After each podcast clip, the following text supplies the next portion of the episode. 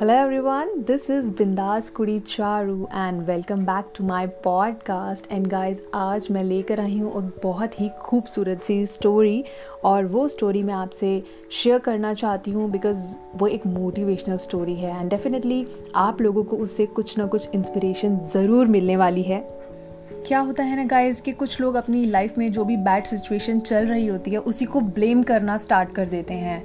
तो Uh, हमें ऐसा नहीं करना चाहिए क्योंकि सिचुएशन बैड नहीं होती। मे बी उस टाइम पे जो हमारे स्टेप्स होते हैं वो कहीं ना कहीं डिसीजंस uh, या हमारी एक्सपेक्टेशंस बहुत ज़्यादा हो जाती हैं उस सिचुएशन को लेके।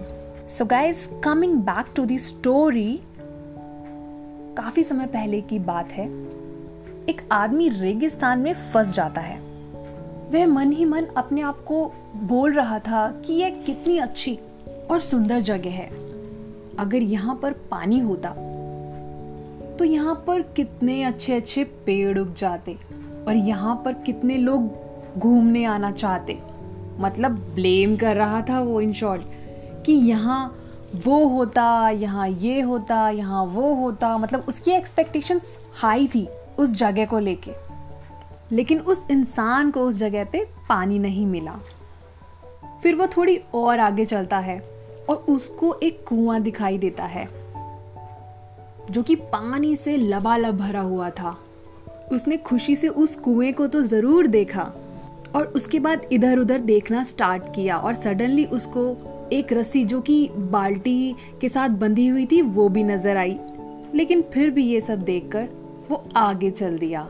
अचानक से उसके पास एक पर्ची उड़कर आई और उसमें लिखा था कि तुमने तो कहा था कि यहाँ पर पानी का कोई स्रोत नहीं है, अब तुम्हारे पास पानी का स्रोत भी है। अगर तुम चाहो तो यहाँ पर पौधे भी लगा सकते हो।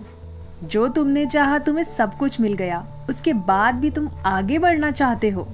तो दोस्तों, यह कहानी हमें यह सिखाती है कि अगर आप परिस्थितियों को दोष देना चाहते हैं तो कोई दिक्कत नहीं है। लेकिन अगर आपको उन सब के बीच में आपकी एक्सपेक्टेशंस हैं उस सिचुएशन को लेकर। अगर आपको उससे रिलेटेड अच्छे सोर्सेज मिल रहे हैं, जिससे आप उस परिस्थिति को बदल सकते हैं तो क्यों ना उसका इस्तेमाल भी करना सीखें आप। इस कहानी से यही लग रहा है कि कुछ लोग सिर्फ़ परिस्थितियों को दोष देना जानते हैं। अगर आपके पास उपयुक्त सोर्सेज हैं तो परिस्थितियों को बदला भी जा सकता है।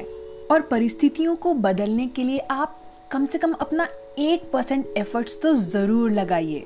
ना कि सिर्फ़ परिस्थितियों को लेके सिचुएशंस को लेके ब्लेम ही करते रहिए। आई होप आपको मेरी स्टोरी समझ भी आई होगी और बहुत ही अच्छी लगी होगी। It's easy to blame others for your situation it's much more productive to search your own past and find what cause your fault thank you guys इसी के साथ ही बिंदास कुड़ी चारू को इजाज़त दीजिए। नमस्कार।